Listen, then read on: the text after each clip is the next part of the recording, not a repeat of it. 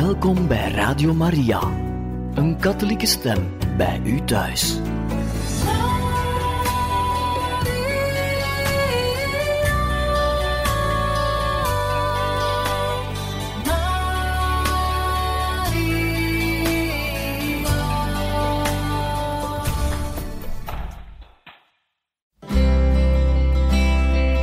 Welkom bij Boekat, een programma van Radio Maria.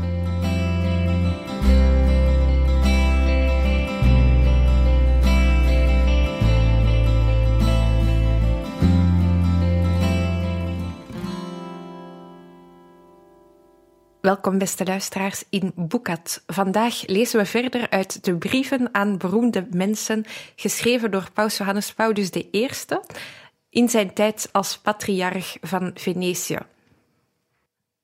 Albino Luciani, zijn naam voor hij paus verkozen werd, had toen de ongewone opdracht aangenomen om iedere maand een brief te schrijven aan een beroemde persoonlijkheid. Aan de onbekende schilder van het kasteel. Een oud kasteel en vier schilderijen. Onbekende schilder, ik heb uw naam niet kunnen achterhalen. Uw vier schilderijen in het oude kasteel, opgehangen in de door kleine gotische vensters verlichte hoekzaal, vond ik erg mooi. De artistieke uitvoering ervan leek mij eenvoudig, overtuigend daarentegen, hun zinnenbeeldige betekenis die mij tot nadenken zette.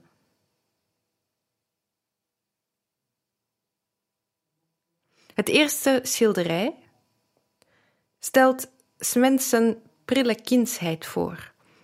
Een zeilboot heeft net de haven verlaten. In het midden van de boot zit een jongen en kijkt zorgeloos naar het spel der golven. Hij kan zich rustig overgeven aan zijn dromerijen, want een engel houdt het roer stevig in handen. Wel bevindt zich aan de andere zijde in de boot een duistere figuur maar die is in een diepe slaap verzonken en maakt geen aanstalten om te ontwaken. Op het tweede schilderij wordt de rijpere jeugd afgebeeld. Het kind is nu een jonge man geworden. Hij staat recht in de boot en vol verlangen zoekt zijn blik onbekende verten, die wel een eindeloze veelheid aan schoons moeten bergen. Het roer is nog steeds in handen van de engel, maar de golven zijn woeliger geworden en de duistere figuur slaapt niet langer. Zijn grimmige blik belooft niets goeds. Hij loert naar het roer, klaar om het over te nemen. Het volgende geeft de volwassenheid weer.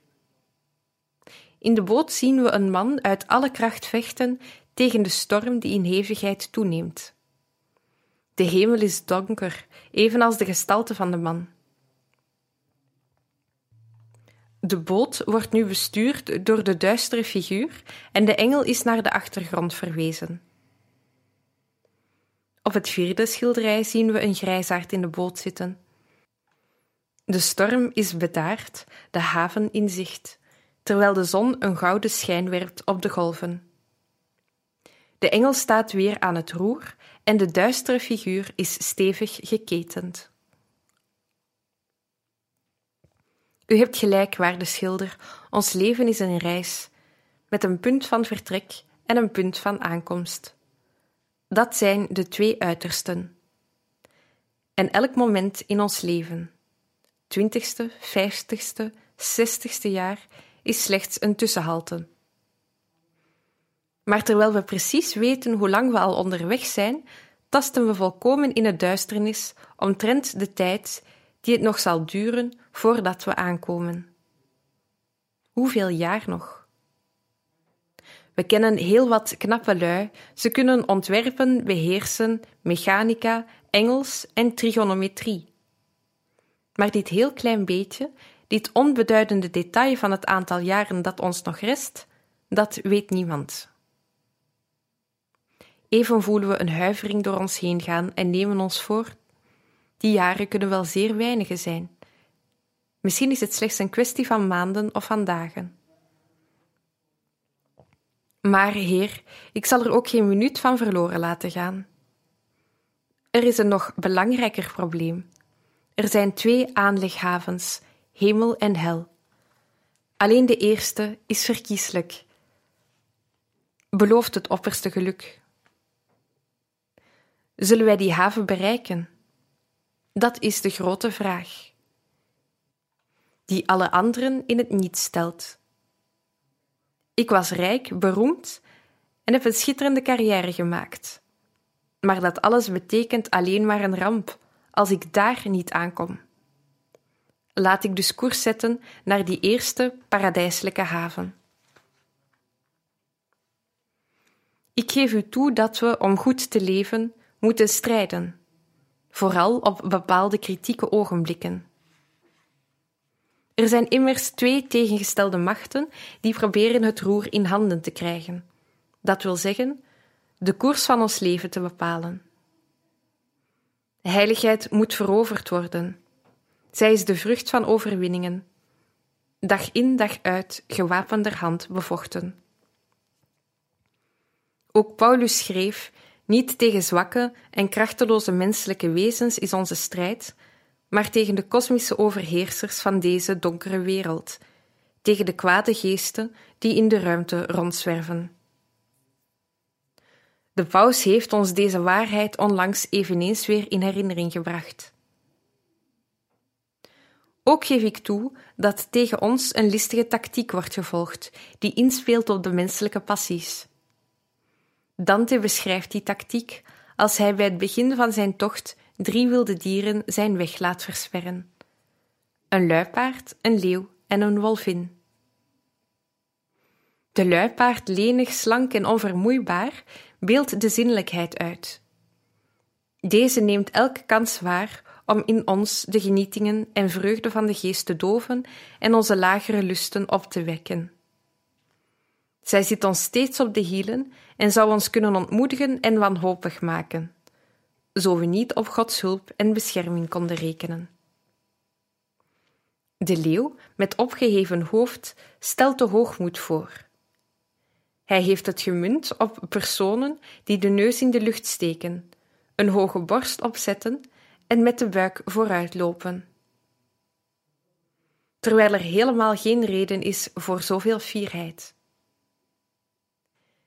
Meer dan honderd jaar geleden, ten tijde van onze satiredichter Giuseppe Giusti, leefde er iemand die voorzitter was van dit en dat en die erg de smaak van dat voorzitter zijn beet had. Hij droeg een hoge hoed die hij gedurende vergaderingen in een zetel naast zich placht te deponeren. Op een dag ging iemand per vergissing precies in die zetel zitten. Een dichter vuurde onmiddellijk de pijl af. Men heeft de president zijn hoge hoed verpletterd. Maar troost u, die bleek van binnen ongeletterd. Ja, maar er zijn er die zich ook tegenover God een hoge hoed opzetten. Ze zijn alles, weten alles, stellen hun eigen wet, blijven anticonformistisch, hebben niemand nodig en op iedereen kritiek. Maar waar leidt het toe? Waar berust het op? Wat is het meer dan louter bluf? De wolvin, zo mager en gretig, kan het mondaine leven voorstellen dat ons met al zijn beslommeringen voortdurend opeist. Bezoeken, examens, bijeenkomsten, zaken, sportwedstrijden, uitvoeringen. We laten ons door die dingen opslokken als door een afgrond. En God? En onze ziel? Door een ongelooflijk dwaze omkering van de waardenschaal worden dit twee bijkomstigheidjes die we af en toe nog heel even als twee stipjes in de verte ontwaren, en waarvoor we slechts bij uitzondering en zeer terloops enkele ogenblikken over hebben. Ook geef ik u toe dat de krachten van het goede het tegenoffensief inzetten met een tactiek, tegengesteld aan die van de drie wilde dieren. En gelukkig maar. Tegen de zinnelijkheid past de tactiek van de leegte. Er zijn echt van die momenten waarop God in ons de leegte schept. Dan voelen we hoe bepaalde dingen beneden onze waardigheid zijn, ons niet voldoen, ons onverzadigd laten. Dit jaar, 1973, vieren wij de honderdste verjaardag van de geboorte van Trilusa. Hij schreef: Als een bij die korte tijd op een rozenknop zich vlijt, daaruit zuigt en vliegt weer heen, het geluk alles bijeen, is toch maar een kleinigheid. Zeer vaak gaat het niet eens om geluk, maar om een vluchtig genot. Dikwijls zelfs om een onbehaaglijk gevoel.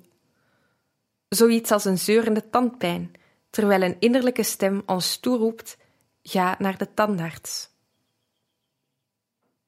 Over het ongeregelde leven dat hij zeventien jaar lang geleid heeft, bekent Sint Augustinus Rodebar et cruciabar.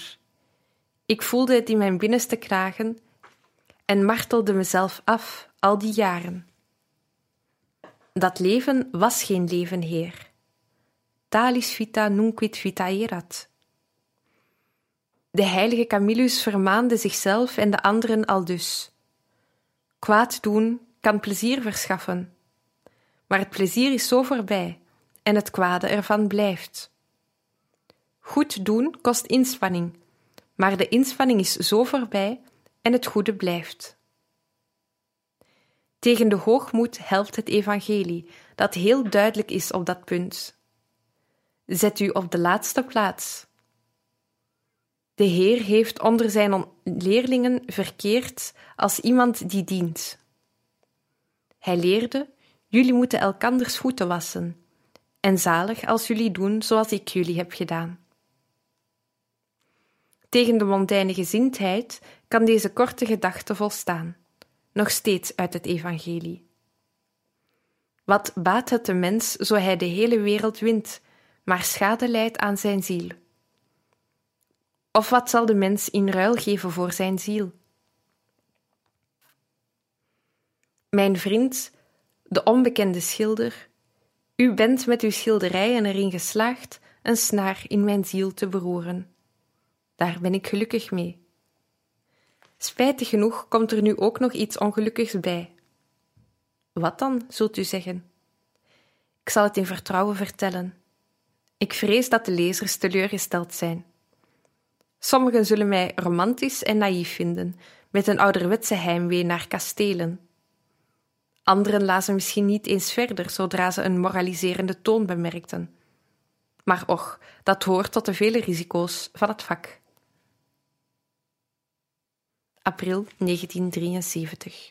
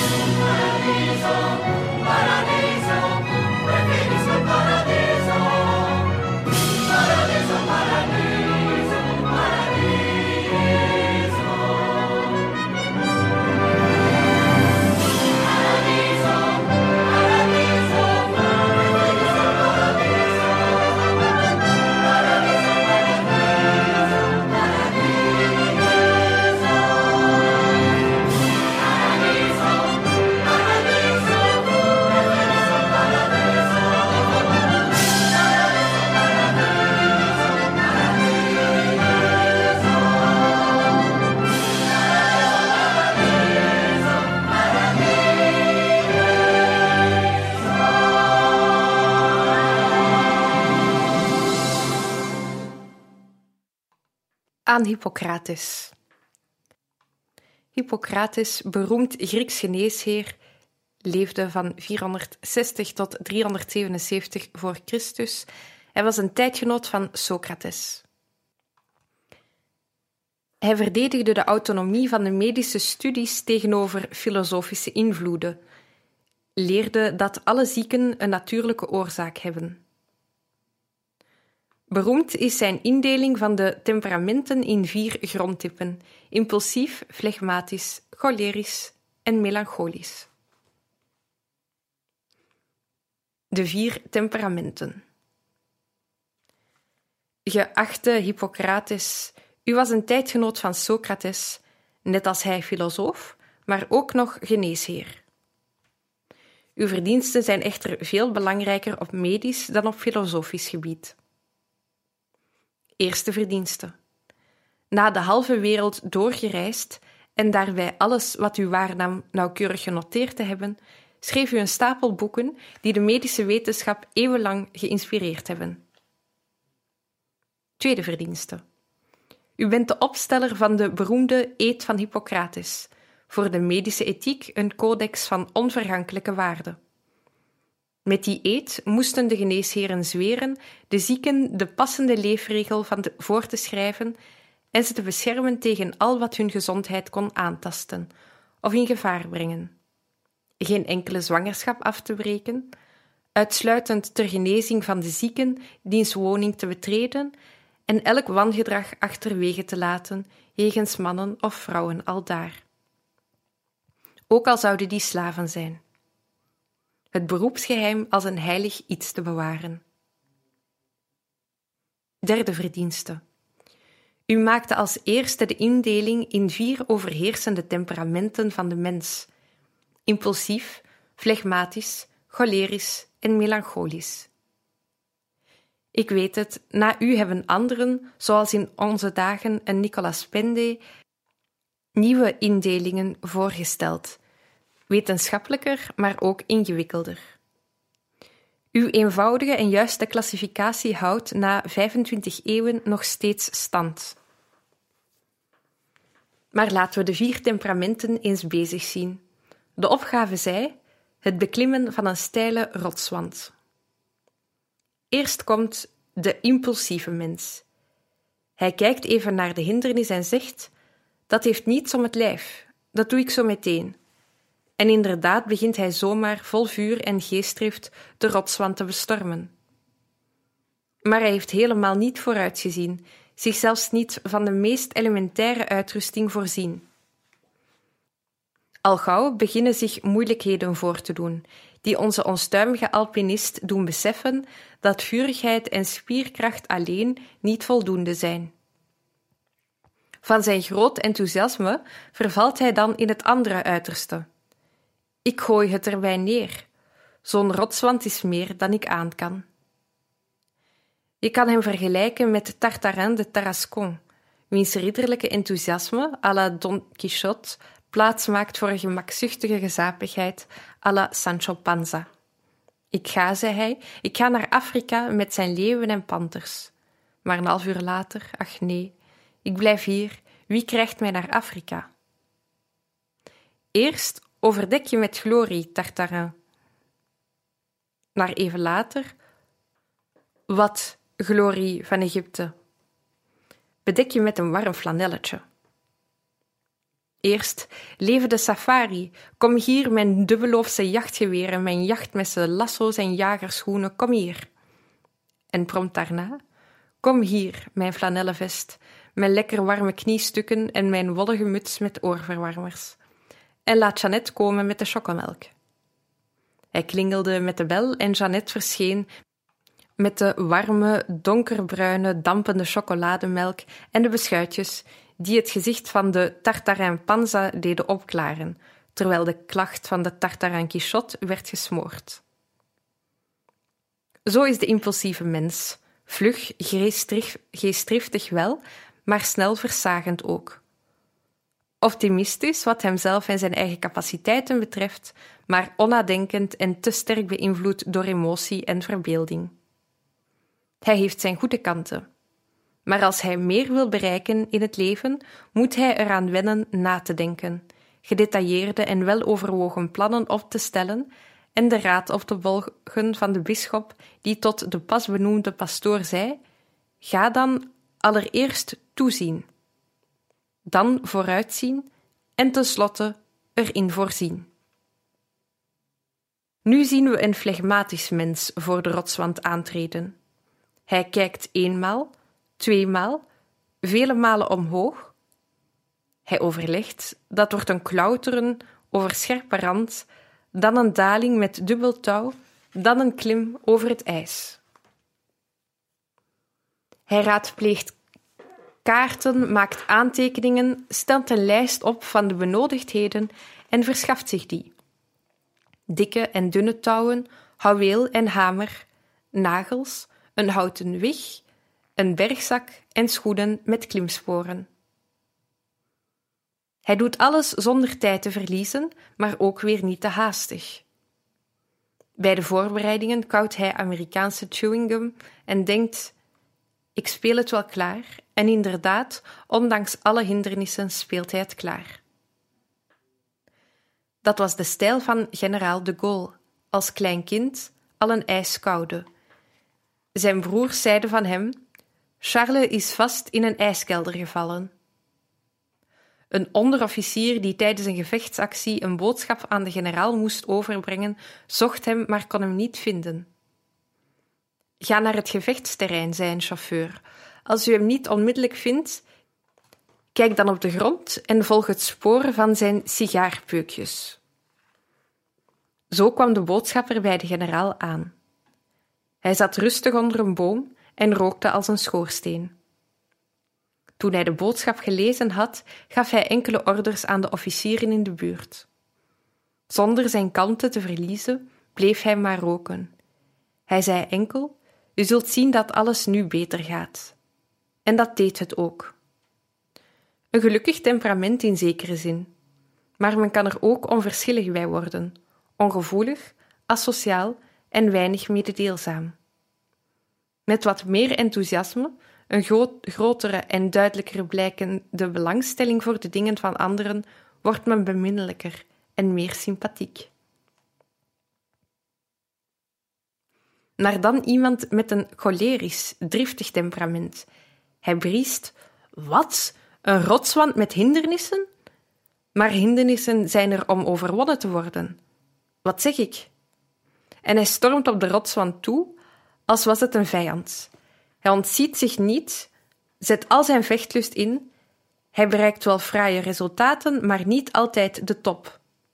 De cholericus voelt de dingen sterk en diep aan, is snel in zijn beslissingen en volhardend in de uitvoering. Hij zou rustiger moeten overleggen en zich hoeden voor een teveel aan geestdrift, zowel als pessimisme. Van de Abyssiniër Rastafari zou hij te horen krijgen je hebt wel twee benen, maar toch kan je niet in twee bomen tegelijk klimmen. Maar als het aan hem lag, beklom hij wel een heel woud in één keer. Ook bij hem is er dus, naast het goede, tevens ballast waarvan hij zich moet ontdoen. Zo loopt de cholericus, terwijl hij door tasten bepaalde hinderpalen uit de weg ruimt, het gevaar nieuwe obstakels uit te lokken, met name door zich de een na de ander tot vijand te maken tenzij hij, als helleveeg Xantippe evenarend, ook het geluk heeft uitsluitend te maken te krijgen met mensen die als Socrates zo geduldig zijn. Deze, echtgenoot van Xantippe voornoemd, placht te zeggen: Juist omdat ze zo'n kwaadaardig wijf is, heb ik haar getrouwd. Want als ik het klaarspeel haar te verduren, weet ik tenminste dat ik ieder ander ook verduren kan. Toen hij eensdaags, om even verlost te zijn van haar gekijf, naar buiten ging en zich op de drempel neerzette, goot Xantippe hem vanuit de raam een emmer water over het hoofd. Doodkalm zei Socrates: Dat had ik kunnen voorzien. Na zo'n onweer moest er regen komen. De melancholische mens, anders dan de opvliegende, laat zich gauw ontmoedigen en onderschat zichzelf. Het is immers onmogelijk een rotswand als deze hier te beklimmen. Moet ik soms te pletter vallen? De geboren pessimist wordt afgeschrikt door de moeilijkheden nog eer ze begonnen zijn. Hij is van het type dat met een halve fles wijn voor zich begint te jammeren. Nu wil ik voor het eerst in mijn leven eens echt drinken en is de fles half leeg. Dat is gewoon het noodlot. Terwijl hij zou moeten zeggen: Kijk, daar staat nog een halfvolle fles voor mij. Wie had dat kunnen denken? Wat een feest! De dingen van de zonnige kant te zien zou nu juist kenmerkend moeten zijn voor de christen. Als evangelium betekent blijde boodschap, dan moet christen betekenen een opgewekt mens die blijdschap uitstraalt. Sombere gezichten, zei Philippus Neri, passen niet bij het uitzicht op de vreugde van het paradijs. Zoals u bemerkt, roemruchtige Hippocrates, ben ik van biotypologie overgesprongen naar het paradijs. Daarboven is het waar wij moeten zien terecht te komen, met het temperament dat we van onze ouders hebben meegekregen. Al mogen we dat wel verbeteren en ons best doen er een goed karakter uit te maken. Ook daarboven treffen we de verschillende temperamenten aan. Daar is Sint Thomas van Aquino, die zo flegmatisch was dat hij zijn studie niet zou onderbreken, al kwam er een os zijn kamer binnenlopen. Maar er is ook de heilige Johannes Eudes, die al kookte van woede als hij een ketter alleen maar zag. Daar is Franciscus van Sales, de heilige van de goede manieren, een kunstenaar in woord en geschrift. Maar daar is ook de pastoor van Ars, die goed was in het hanteren van de geesel op zijn eigen rug en in het eten van gekookte aardappelen, waar de schimmel van een week al op stond. Bij het afwegen van onze verdiensten zal Petrus, de hemelportier, natuurlijk rekening houden met onze goede werken. Maar daarnaast zal hij ook in de weegschaal moeten leggen hoeveel moeilijkheden, weerstanden en belemmeringen we daarbij moeten overwinnen, die voortkwamen uit ons meer of minder ongelukkig temperament. Of hij daarbij zal afgaan op uw indeling of op die van Pende, op de wetenschappelijke karakterstudies van Spranger, Ketchmer, Jung of Kunkel, ik weet het niet. Misschien zelfs volgt hij wel de test van ene Don Coyazzi. Deze laatste test kent u waarschijnlijk niet. Ze is niet wetenschappelijk, maar louter empirisch. Ik zal hem u meteen uitleggen, zoals ik het van Don Coyazzi zelf gehoord heb. De beste plaats, al dus Don Coyazzi, om de mensen te leren kennen is het restaurant. Om precies te zijn, een restaurant waar een heer plaatsneemt, een glas bier bestelt en, als hem dat bezorgd is, er een dikke vlieg in ziet rondspartelen. Is die heer een Engelsman? Onverstoorbaar zal hij het glas op tafel zetten, doodkalm om de ober roepen en die even kalm toevoegen: Graag een ander glas bier, koel en schoon alstublieft. Als hij het geleegd heeft, betaalt hij en stapt op, zonder een spoor van opwinding of misnoegen. Als er iemand misnoegd is, dan is dat de ober, niet vanwege de vlieg, maar vanwege de fooi die hem ontgaan is. Is het een Fransman die het glas bier krijgt? Hij bekijkt het glas en verschiet van kleur. Woedend zet hij het glas neer en begint brullend uit te varen tegen de gérant en de opers. Hij vertrekt, gooit met een smak de deur achter zich dicht en blijft buiten nog tekeer gaan tegen het restaurant, het bier en de vliegen. Is het een Italiaan? Hij kijkt naar de vlieg. Glimlachend werkt hij ze met kleine tikjes van zijn middelvinger over de rand van het glas en zegt schersend tegen de ober: Wel heb je nou ooit? Ik had bier besteld en nou brengen we te eten. Evengoed drinkt hij het op en gaat weg, maar vergeet wel te betalen. Is het een Duitser die het treft? Als hij de vlieg bemerkt heeft, brengt hij het glas ter hoogte van zijn neus, fronst het voorhoofd, doet de ogen dicht, leunt het hoofd ietsjes achterover en dan, als was het aangenomen werk, giet hij in één teug het bier met vliegen al door het keelgat. Overkomt het een Deen, hem zal vooral het gedraai amuseren van de vlieg in het schuim van het bier. Hij haalt zijn vergro vergrootglas voor de dag, raakt helemaal door het schouwspel geboeid. Hij zou zelfs het drinken vergeten, waar het niet dat de over het insect opgemerkt heeft en, onder duizend excuses, een ander glas bier voor het eerste in de plaats komt zetten. Als laatste kan er dan nog een Eskimo komen. Vliegen heeft hij nog nooit gezien. Hij denkt dat die, welke hij voor zich heeft, een lekker hapje is, een specialiteit la maison. Hij nuttigt de vlieg en gooit het bier weg. En nu, vermaarde Hippocrates, moet ik toch wel even mijn excuus maken. Want het kan een profanatie lijken zulke onbenullige praat in verband te brengen met de hoge wetenschap waarvan u een vertegenwoordiger bent. Maar als dat toch ergens goed voor blijkt, als het namelijk bewijst hoe ook het gezonde volkverstand het belachelijke aanvoelt en hekelt van het primitieve temperament, dat door de mens niet overheerst en verbeterd wordt. Mei 1973